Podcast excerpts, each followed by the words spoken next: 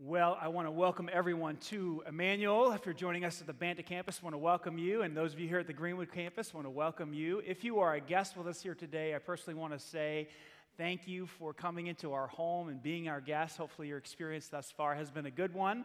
Uh, maybe you've gotten a cup of coffee or some hot chocolate out there or something like that. Um, hey, we want you to know that about a little bit about this series. You're jumping in on the fourth week, the last week of a four-week series, and this this series of, of teachings has been about the soul. And the soul is a little bit mysterious. It's hard to describe. When we, even if we were to kind of poll the whole crowd and say, hey, what is the soul? We'd get a lot of different answers. And so uh, it's been an interesting series. We've, we've discovered that, that we have a soul and that we are a soul. The soul is who you are. And we've discovered that you are your soul's keeper.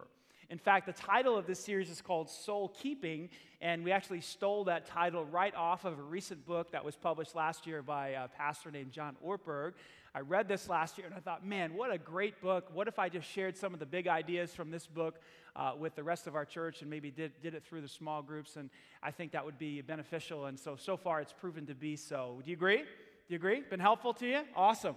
And so, uh, yeah, it's been a good series. And so it's been quite challenging. It's been a little bit uncomfortable. I've, I've had to ask you to kind of open up the hood and look underneath to see what's going on in there. And oftentimes we don't want to do that uh, because we don't want to find out what's really broken sometimes. We'd rather just move on with our lives. Uh, so it's been a little bit challenging. Hopefully, you've taken my, uh, done some homework over the last couple of weeks. But that's really what we've been talking about. And the, the idea of this series is that we live from the inside out meaning that the condition of our soul determines the quality of our life. That's really kind of the big idea of this series. So, if I have a healthy soul, if I'm healthy on the inside, then my outward life will go well. And, and we get this idea from the book of Proverbs, chapter 4, verse 23, which simply says this Above all else, watch over or guard or keep your heart, which is a synonym for, for the will or the insides, the inner part of the soul.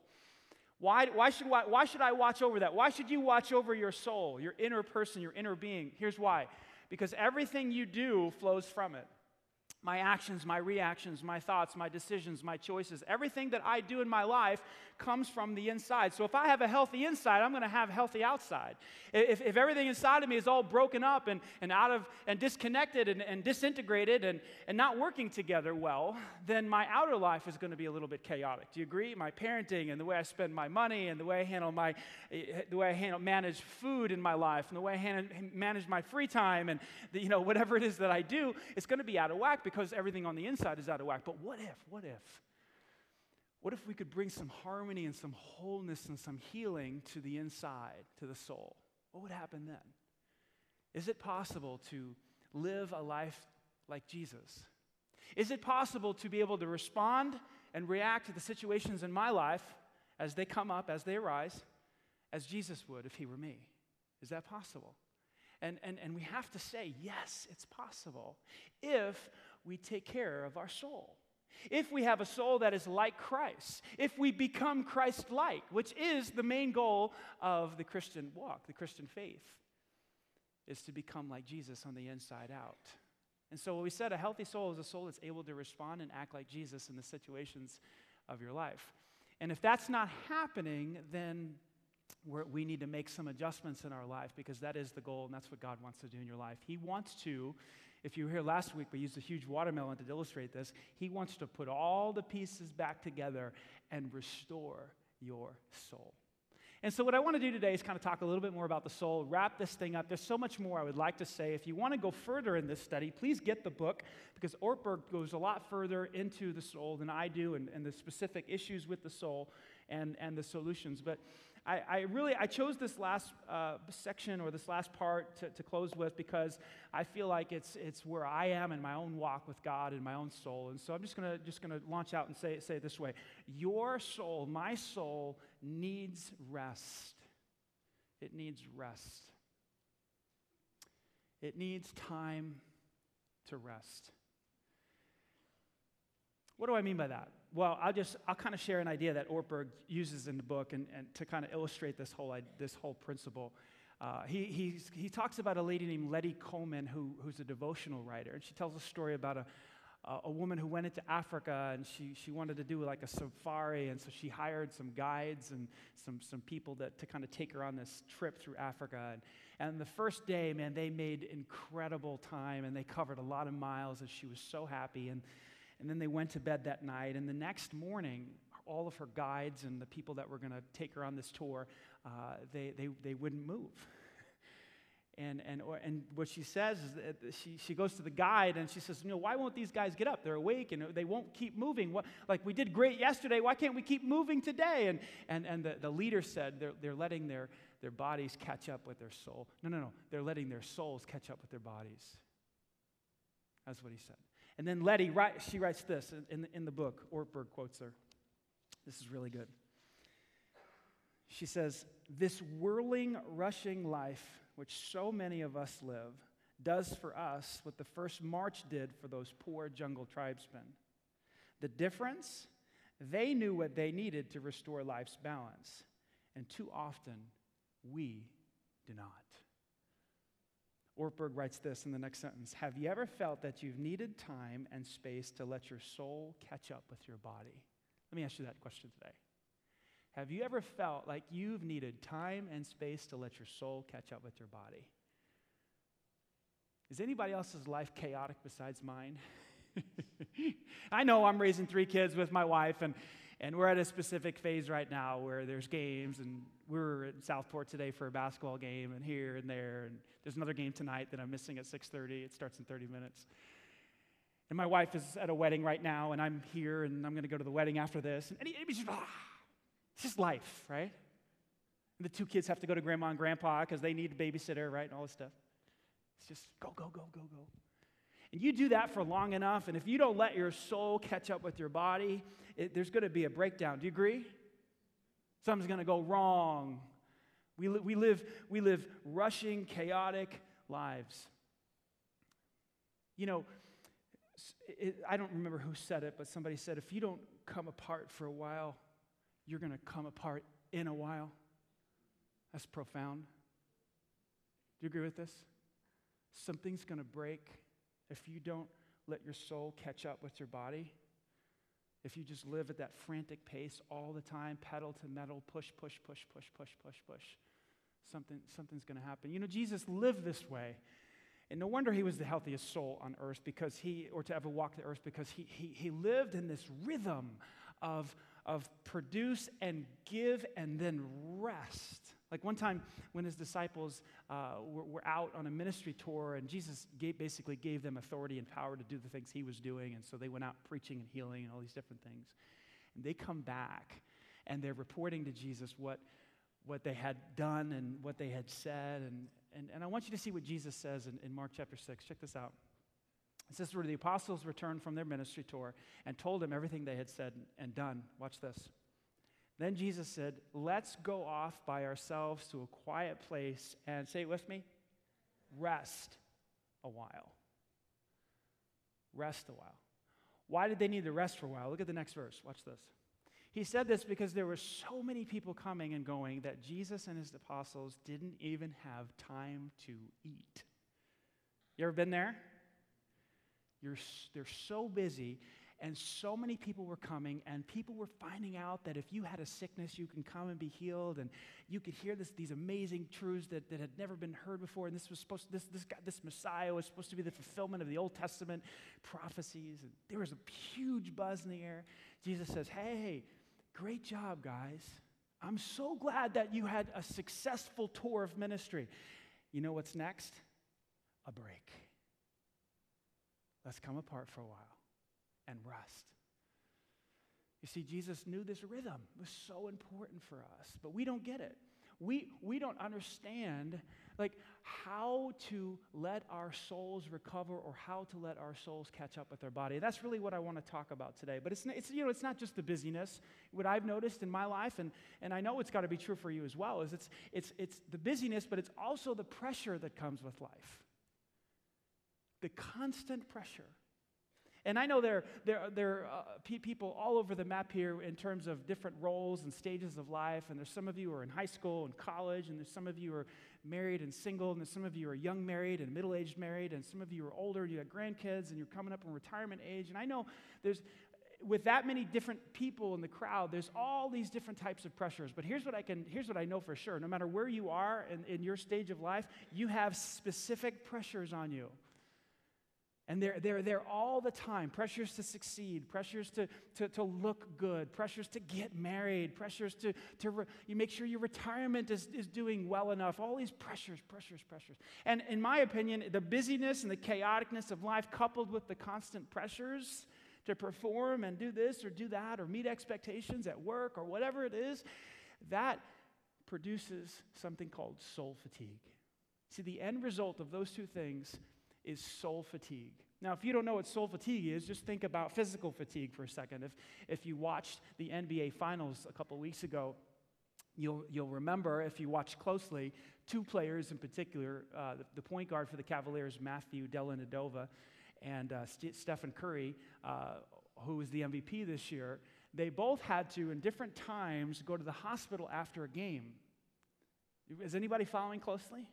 They had to go to the hospital because they were completely fatigued. They had to have IVs put in their arms, they had to be hooked up, they had to have fluids put into their body because they had gone too far, too fast for too long, and their body was starting to shut down. They couldn't drink water fast enough or Gatorade, Gatorade fast enough to replenish themselves. Well, soul fatigue is kind of the same way. We've gone too far, too fast, emotionally, deep down, something has, has gone wrong, and we're starting to break down. My wife and I just got back from upstate New York yesterday. We, we, went, to, uh, we went up there with my, my wife's side of the family, and along the road, there were cars on the side of the road. They had broken down. They had, the car had either gone too far, too fast, without a checkup, without looking at the oil, without looking at the tires, without the, something had gone wrong, and now they were stuck. They should have been moving and they weren't. That's, the, that's, that's what can happen to the soul. It goes too far, too fast until something breaks and then everything comes to a halt. And it doesn't just impact you when it does, it impacts those closest to you. Isn't that right? Something cracks, something breaks. How do you know if you have soul fatigue? It's a great question. I want to give you six indicators really quick. Number one, how do you know if you have soul fatigue? Some of you are really going to resonate with this. Number one, you're easily frustrated. you're easily frustrated. See, when you're healthy, when your soul is healthy, you can overlook a lot of stuff. In fact, you have to overlook a lot of stuff because everybody's kind of annoying. Isn't that true? Like, people are annoying. They just are. They do things, they do weird things, things you wouldn't want them to do. And, and, and, and, and what happens is when, you when your soul is fatigued, things that you can normally overlook, you can't overlook, like, like socks on the floor. See, now there's socks on the floor, now you want a divorce. I wish I was joking. the toothpaste cap or the hair in the shower. What's that all about, ladies? Right? You, normally you could overlook the hair in the shower, but now because your soul is fatigued, it's like there's hair in the shower. Now you're in a fight, right? Easily frustrated. That's, that's a, now, I'm not talking, I'm, there's, there's a certain level of frustration that, that is somewhat normal. But when your soul is fatigued, you, you can't overlook anything. You're so easily frustrated. Number two, you easily give in to temptation. You easily give in to temptation. Things that you can normally say no to, you know, tempt, tempted to lose your temper, or you're tempted to, to, to, to eat, overeat, or the chocolate cake, or whatever it is, or to have a second hot dog, or whatever it is food wise. You give in, you can't resist, right? Or temptation to lust or temptation to do something. Normally, you can do pretty well at it and say, No, I shouldn't. But when your soul is fatigued, you're just weak and you just give in. You give right into temptation. It's a sign that your soul is fatigued. Number three, you take the path of, of least resistance. When your soul is fatigued, you don't have the energy deep down in your soul to, to do the hard right thing, to follow through, to go the extra mile, to do the follow up phone call, the follow up email, or to do the. No, you start cutting corners. You start taking the path of least resistance at the office. You don't put in the full effort at home. You disengage, you sit on the couch, and you do the easiest thing possible. Why? Because at, the, at some level deep down, you're done. You're done. And all of these other things take energy and effort and focus, and you don't have it. So you just take the path of least resistance and you do as little as possible. Anybody there today? Soul fatigue. Number four, you get sloppy in your relationships. I noticed this right away. I just, you know, relationships take work. if you're going to have good ones, they take follow up, they take, you know, kind words, they take empathy, listening, they take, you know, uh, getting back to people, uh, you know, being kind, listening. Did I say that one? We're saying twice. you know? And when you're when you're soul fatigued you get real sloppy. You don't call people back. You, don't, you actually instead of saying the kind thing you say the unkind things. You don't have enough energy to hold your tongue. You know that takes energy. You ever notice that? It takes self-control to not say the thing you but then you you start saying those things because you don't care because you're tired at the soul level you just get real sloppy in your relationships remember what i said earlier that the condition of my soul determines the quality of my life. Listen, if my soul is fatigued and I get sloppy in my relationships, does that affect my outside life? Come on, talk to me. Talk to me. I'm telling you that the condition of what's going on inside my chest, inside your chest, determines the quality of my life. And when I'm soul fatigued, I get real sloppy with people. No empathy, no love, no patience, just whatever. Get short with my wife, get short with the kids, right? Why? Why? Because I'm done on the inside, right? Have you been there? Gets to get real sloppy. Look at this next one. You become indecisive. I've noticed this about myself that, that when I'm running down, when I'm losing energy, when I'm losing resources, I don't want to decide. I put things off. Anybody else?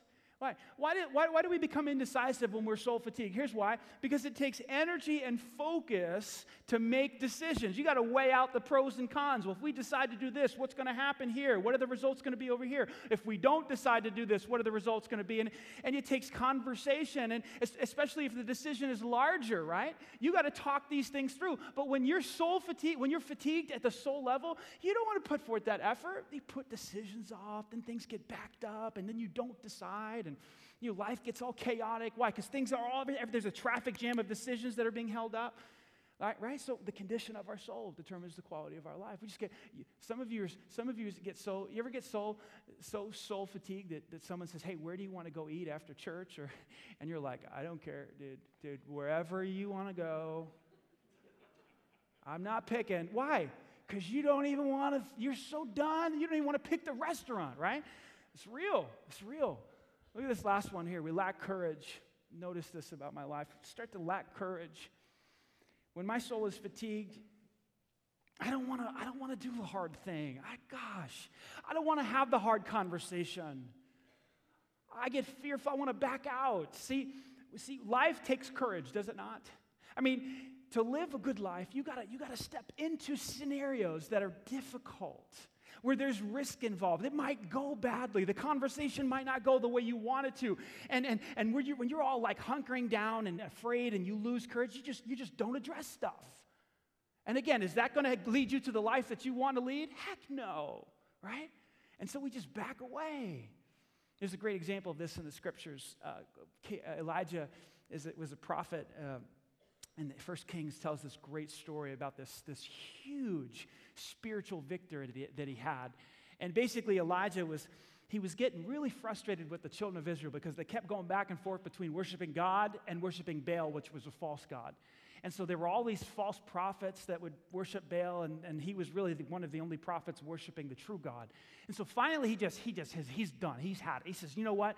He tells all the people of Israel, Get the prophets of Baal here, and I'm going to cut up a, a, a bull, and I'm going to put it on an altar, and you tell the prophets of Baal to call upon Baal and send fire from heaven. And if, if, if Baal is real, then fire is going to come down, and he's going to burn up the, the bull and all this stuff. And then I'll cut up a bull, and, and I'll call upon my God, and if fire comes down from heaven and burns up the bull, then, then, then my God is the real God. And he's doing this because he has the people of Israel in mind. In mind. He wants them to stop worshiping false gods, which was like like the first commandment, right? If you break it, you're in big trouble. And so, all these, so, so he lets the prophets of Baal go first. So, sure enough, they start calling upon Baal, and there's nothing. you know, and they start cutting themselves and all over stuff, screaming out to Baal all day long. And Elijah's like mocking him. He's like, What's up? Is he sleeping? is he is he is he using the restroom? Like he really literally he's mocking them, right? Where's your, where is Baal? How come he's not answering? And so finally he's had enough. He says, All right, my turn. And he calls upon God and fire comes down from heaven and burns up this bull and all the water around the bull. And all of Israel says, The Lord is God. He's the one true God, right? That's not where the story ends, though. That's pretty cool if it where it ends. Then it gets kind of gory. Like Elijah has all the people gather up the 450 prophets and takes them away, and they kill all these dudes. Wow sometimes the Bible is kind of shocking. Like, that shocks me, but you know, it's just like it's a really bad thing to worship idols, like it's the first commandment. So they put all these dudes to death, and Elijah's got this huge victory. He's got all of Israel on his side to worship the true God. There's only one God, right? And then this lady named Jezebel finds out what happened. Jezebel sends this message to Elijah and says, hmm, I'm going to kill you and right after Elijah has this unbelievable moment that gives him spiritual cred, you know, street cred. It's like, you're the man, like, you call fire from heaven. like, we'll listen to anything you have to say after that, right? Like, he's huge victory. Watch what he does in verse 3, 1 Kings 19. Elijah was what? Afraid. And he ran all day long. He took off. He got out of there. He left his servant behind. Watch what happens in the next verse. He sat down under a solitary broom tree and he prayed that he might what?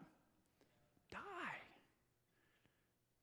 One woman sends a message.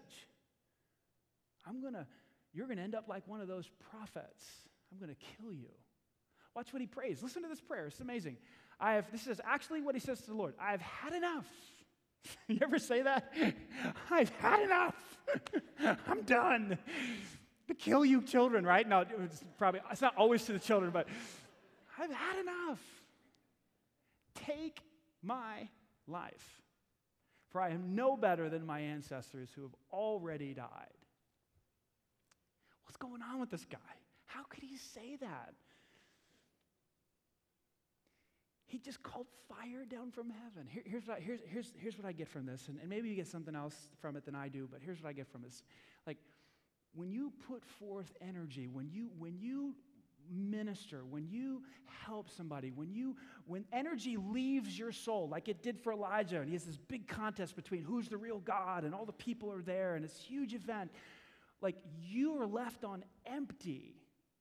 And if you're not careful, what can happen is if you don't fill that back up, if you don't get the proper rest of soul, if you don't let your soul catch up with your body, you lose courage and you could give up, just like Elijah did.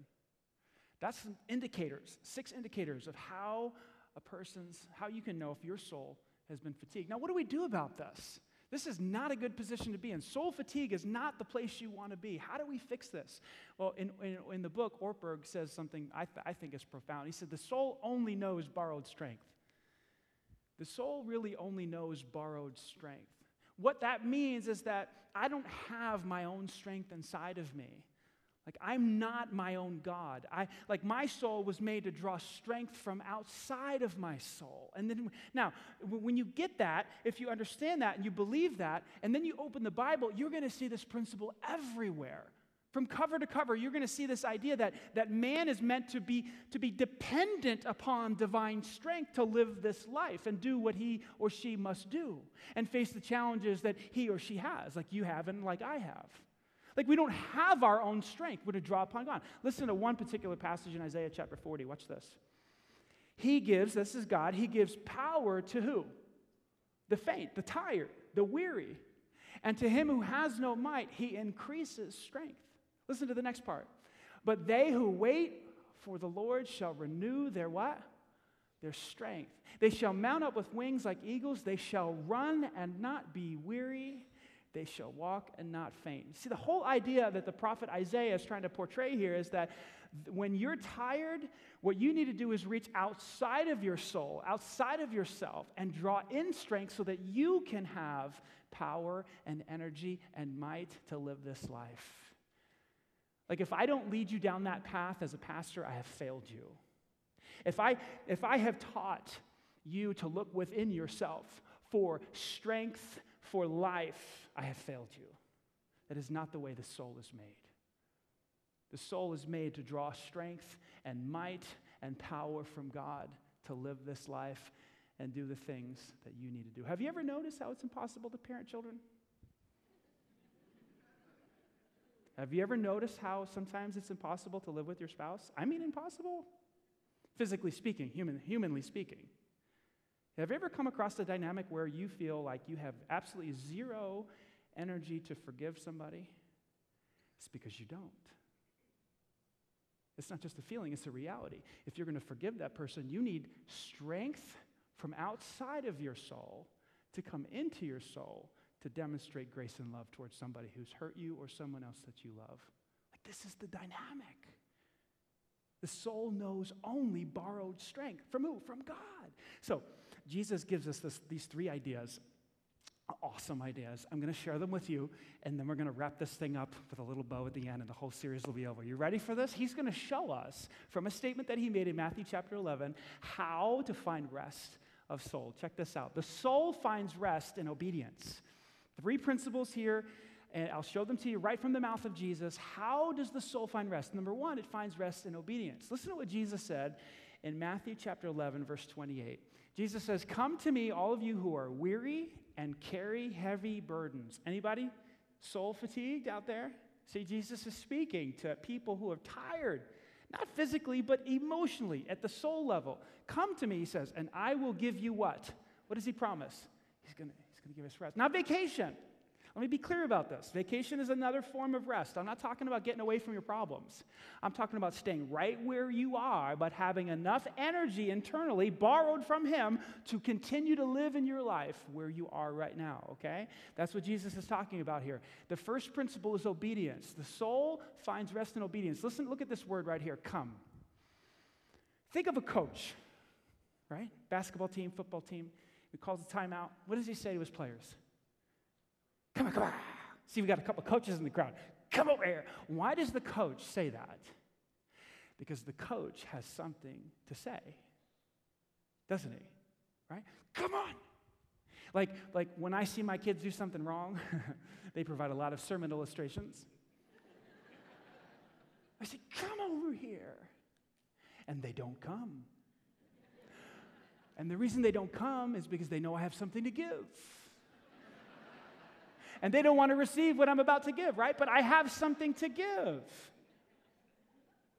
Jesus says, I want you to come. I want you to, I want you to come because he has something to give us. See, the big, soul rest begins with you and I coming, surrendering. See, here's the thing that, that a lot of pastors don't preach. I, I don't think they do. At least that's what I've heard. Churches in general, is that Jesus is master. He's Lord, He's in charge. From the top of my head to the bottom of my feet, He owns me if I claim to be His follower. It's yes, sir, every day, all day. It's yes, master, whatever you say. That's the Christian life. And so I come to you because I surrender my life to you, because you're in charge of all of me. There's a passage in 1 Corinthians that says that He purchased me that He lives inside of me. And therefore, I should glorify Him with my whole body and my spirit, which belong to Him. See that? He is Lord. And so, what do you do with the Lord? What do you do with someone who's in charge? You come to Him when He calls. Come, I have something to say to you. I have a direction for you. I have a way of living for you. But you, if you want it, if you want to find rest, you first have to come. And that is the problem. Many of us are not having soul rest because we are not coming to the Master. We are not coming to the Savior. We might come to church. That's different from coming to Jesus every single day of our lives, saying, Lord, what say you about all of my life? And whatever you say, I will do. That's the first step in finding soul rest. See, Jesus is baffled when people don't do this. He's confused. In fact, in one particular passage, he said so much himself. In Luke chapter 6, watch this. Why do you keep calling me person who's in charge, person who's in charge? Why do you keep, keep referring to me as the master, master? Why are you saying that to me? But in the same breath, You're not doing what I say. I'm confused. Maybe you're confused today about what it means to be a Christian. Here's what it means to be a Christian He's Lord. And you come to Him every day and you get your instructions and you do as He says. You obey the Master. That's the beginning step of soul rest. I'm going to explain how that works. Number two, watch this. So that's number one. The soul finds rest in obedience. Number two, the soul, the soul finds rest in, rest in learning. In learning. Not learning information like you would learn math or science. Learning in the sense that you learn how to type or ride a bike. Learning in the sense that you know how to do a something. Watch what Jesus says here in the next part. Take my yoke upon you and, and let me teach you. Again, not knowledge about what's going to happen in hell or the end times or in heaven, what heaven's like. Not knowledge like that. Is that necessary? I'm sure it's necessary to some degree, but that, not, he's not going to teach us in like Christianity 101 doctrine what God is like. No, no, no, no. He's going to teach us a skill, a how, to, how to live, right? Take my yoke upon you and let me teach you because I am humble and gentle at heart. And here's what's going to happen if you, if you learn what I'm about to teach you, you're going to find what? For your what Jesus offers is, is a way of life, not an education. We get so focused on that sometimes as, Christ, as Christ followers. We want to learn something new about the Bible. But we're not, we're not that interested in becoming the type of person God created us to be. And Jesus is saying, Look, here's what I want to do. I want to change you on the inside. I want to create a healthy soul out of you so that when people are around you, you actually bless them and, and alter their life. Right? And so, what is the yoke of Christ? You know what the yoke of Christ is? The yoke of Christ are the teachings of Jesus. He says, Come to me. I have something to say to you. I'm going to I'm going to teach you about lust. I'm going to teach you about money and how to handle it. I'm going to teach you about humility and how to be a servant. I'm going to teach you about anger and how to live without it. And so when you open up the Gospels, what do you see? You see teachings about how to live with people. One time Jesus said, Here's the deal. Watch this. Greatest relationship principle you're ever going to hear do unto others as you wish that they would do unto you. what is that? That's a, that's a skill. That's like learning to type. That's something I can do or not do. See, I don't know how to type, I'm a plucker. I skipped typing class in high school. I did. I cut right out of that thing. So here I am at 37, I'm a plucker. I don't know. I don't have that skill. But, but I'm learning. I'm, it, it, it, there's a process here, but I'm learning how to live without anger. That's a skill. Let me ask you a question. Do you think you would have rest of soul if you could live your life without anger? You think that's rest of soul? Do you think it's rest of soul if you can walk through this life and never lust after someone who's not your spouse? That's something you can learn to do. Do you think it's rest of soul if you can go through this life and actually forgive those who hurt you? Wow. No bitterness, no resentment, no hatred. That's what Jesus is talking about. That's the yoke of Christ. He says, Come, come, come, come, come. I've got a way of life to teach you. And if you would learn these skills, you'll find rest for your soul. Isn't that beautiful? That's why at this church, I don't teach classes on what's going to happen in Revelation and the end times. I don't teach that stuff. I don't teach about the prophecies in Daniel or the prophecies in Isaiah. I don't teach that stuff. Should I? Maybe at some point, but, but I'm, I'm, what Christ has called us to do is to become different people. And if the information that we have in the scriptures is not leading to transformation, of our lives, perhaps it's not the priority. You see that? See how it all comes together? What I will teach is the yoke of Christ and the teachings of Jesus. Why?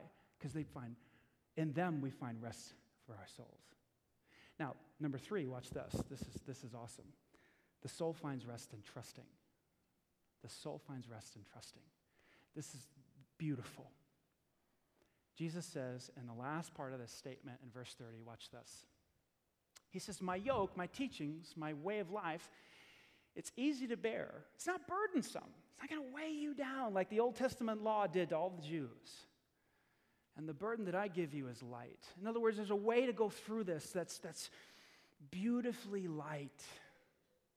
And it doesn't, it, doesn't, it doesn't come upon your neck and weigh you down and, and just make things heavy. No, it's not like that. How is that possible? How, is, how are the teachings of Jesus or the yoke of Christ easy and light? Well, here, here, here's, the, here's the idea.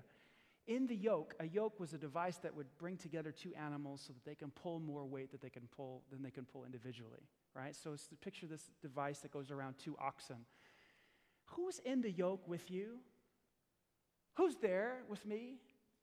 Like if you open the Bible and you look at the teachings of Jesus, what, what's the main idea? One of the main ideas, of course, love is the main idea. But, but what, what's the other main idea? I'm with you. I'm in the yoke. In fact, Jesus, that's what he meant when he said, Look, the kingdom of heaven has come. I, I, you have access to me now. I live in you. I'm with you. I'll never leave you nor forsake you. I'll be with you every step of the way to the end of the age, right? This is the teaching of Christianity that Jesus is with me. Now, if he's with me pulling the yoke, what do I have to worry about? What do you have to worry about? If you enter into the yoke of Christ, right, what do we really have to worry about? Anything? Come on, talk to me.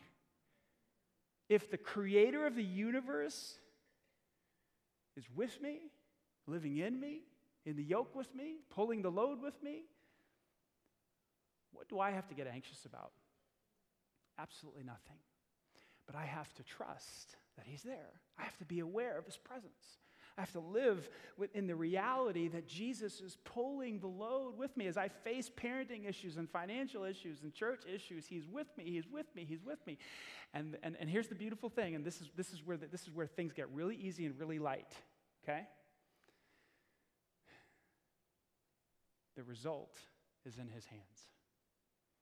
The end result, the outcome, is in His hands. That's the beautiful thing that provides rest for the soul.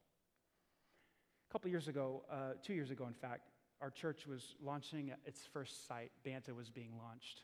And we're getting things wrapped up. And it seemed like all the bills, all the final bills came in at the same time. And many of you were here for this. Maybe you didn't know what was going on behind the scenes, but we didn't have a whole lot of cash on hand to pay those bills.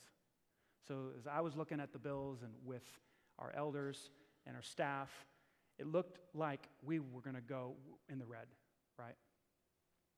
Because it was all coming to a head at one time. So I started to get anxiety like I had never had before.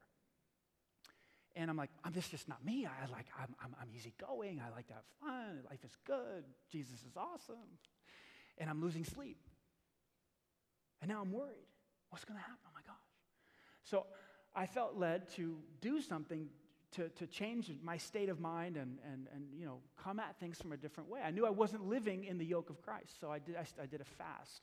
I decided to stop eating food for a few days. And, and I just prayed to God. I said, God, I have anxiety. I don't know what's going on. I'm worried we're not going to have enough money to do this. I'm losing sleep. And you know, and I'm starting to get worried that maybe I made a bad decision or the wrong call as the leader of this church. Maybe it was bad timing, and so I start to question my own leadership. All, these, all this stuff is wrapped up. You ever do this? Drive yourself nuts? And so I did this fast, and I started praying, God, you know, I, I just help me, help me, help me get through this.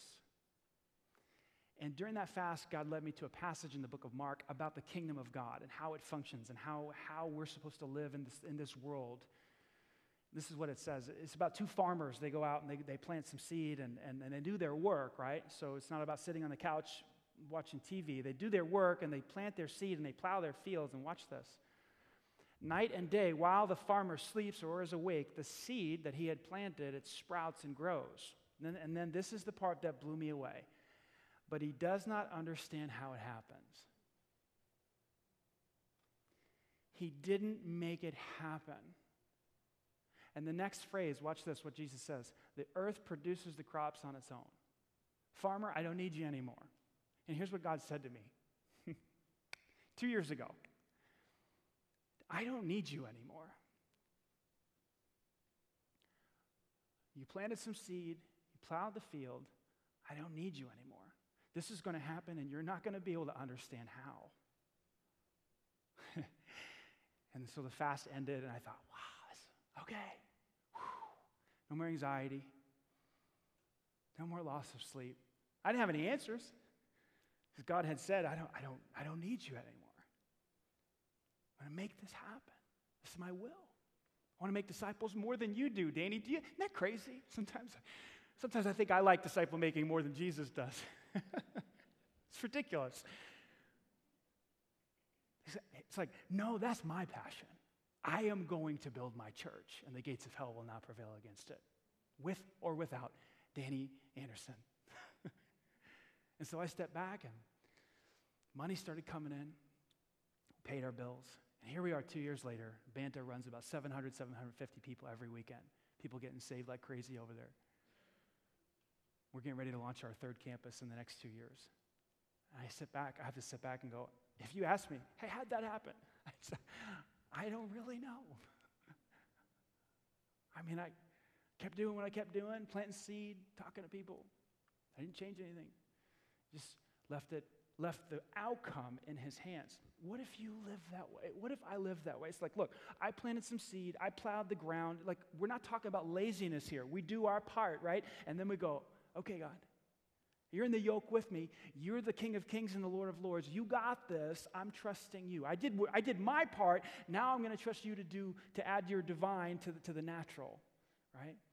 And watch what happens. What am I saying today? Hey, I'm not saying that rest of soul comes from going on vacation. There's, there's another, that's, that's pretty good, okay? I'm not saying there's nothing to that. Taking a break, getting out of town, all that stuff. You need to do that. I'm talking about staying right where you are, but coming to your master, learning his ways, and trusting that he's going to produce the results. This is not a sermon. I'm trying to live my life this way. Am I successful all the time? No. But that's what Jesus taught us to do. Will you join me on that search? You'll find rest for your souls. Now, for, for some of you here today, I want to tell you that Jesus invites you in to this relationship. He invites you in to find soul rest. He invites you in to have your soul forgiven, cleansed, and washed. Now, let me say this really quick before we wrap up. A lot of people think that Christianity is simply about going to heaven when you die. And there's no doubt that that's a huge part of it. That you need to have your sins forgiven, and Christ died on the cross for you to pay the penalty of your sin. And if you put your faith in Him, you can go to heaven when you die. You can be washed, you can be redeemed. But that is just the tip of the iceberg. What Jesus is offering is not just eternal life in the sense you go to heaven when you die, but what He's offering is abundant life right now. True rest of soul, true peace, true joy as you learn His ways and you walk in His rhythms and you follow His teachings. How do you start that? Well, you start that by putting your faith in Christ. Yes, you will receive eternal life in the sense that you'll go to heaven when you die. But right now, you can step into a new quality of life that Jesus referred to as abundant life. So if you would like to put your faith in Christ today and accept the offer of grace, forgiveness, I'm going to lead you in a prayer. And it's a very simple prayer. It just says something like Jesus, come into my life, forgive me of my sins. I turn from my selfishness and I turn towards you. I acknowledge you as my Savior. Forgive me. Be my Savior. Something like that. If you would like to say that prayer today, I'm going to lead you in that. If you feel ready, please bow your head and close your eyes. If this is the time that God has for you, just say this to Him right now. He's listening. Dear Jesus, I come to you for forgiveness, for grace, for eternal life. I believe you died on the cross for my sin. I confess I need your mercy. Enter my life, wash me, cleanse me, and be my Savior. And help me from this day forward to follow you, to enter into abundant kingdom living to obey you, to learn your ways, and to trust you. I pray this in Christ's name. Amen. Hey, if you just prayed that prayer, uh, I would encourage you to go pick up one of these one year Bibles back here to my left and to my right. And if you're in the balcony uh, or if you're at Banta, there's tables back there for to your left and your right. The reason we want to give one of these to you is because when you come to Him, the primary way you come to Him, step one in finding rest for your soul, is by coming to His Word. And so every morning when I get up, I come to God in a specific place and I open up this book and I learn His ways. And to the best of my ability, with His help, I try to put them into practice. Much like I would try to type or ride a bike or tie a rope or whatever.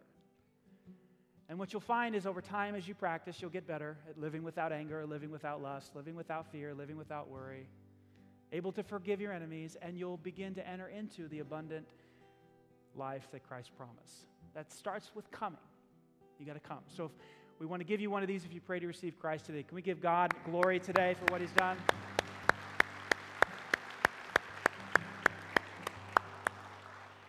You can't see it with your eyes sometimes, but you can feel it, you can sense it, you can taste it. I sense it very powerfully tonight. The, the, the quality of eternal life is beautiful, it's a treasure. Seek it, live in it, experience it. It's what God has planned for you. And then what will happen is it'll spread. It'll spread to the people around you and they'll notice they'll notice the quality of, of your life changing and they'll want some of it. And you won't have to preach at people. You'll just talk and you'll share and then you'll invite them in and then they'll meet christ. And that's what jesus intended to do. And here we are 2000 years later doing it. Will you enter in? Let's pray God, thank you so much for the opportunity to stand here to try to explain your words. I tried my best. I pray that you'd take the words tonight that were spoken and seal them in our hearts and help us to live them out, that we might truly find rest for our soul, that we might have our souls restored. And ultimately, God, that you would use us to impact our entire community and our world for your glory and honor. It's in Christ's name we pray. Amen. God bless you. We'll see you next week. Bring a friend.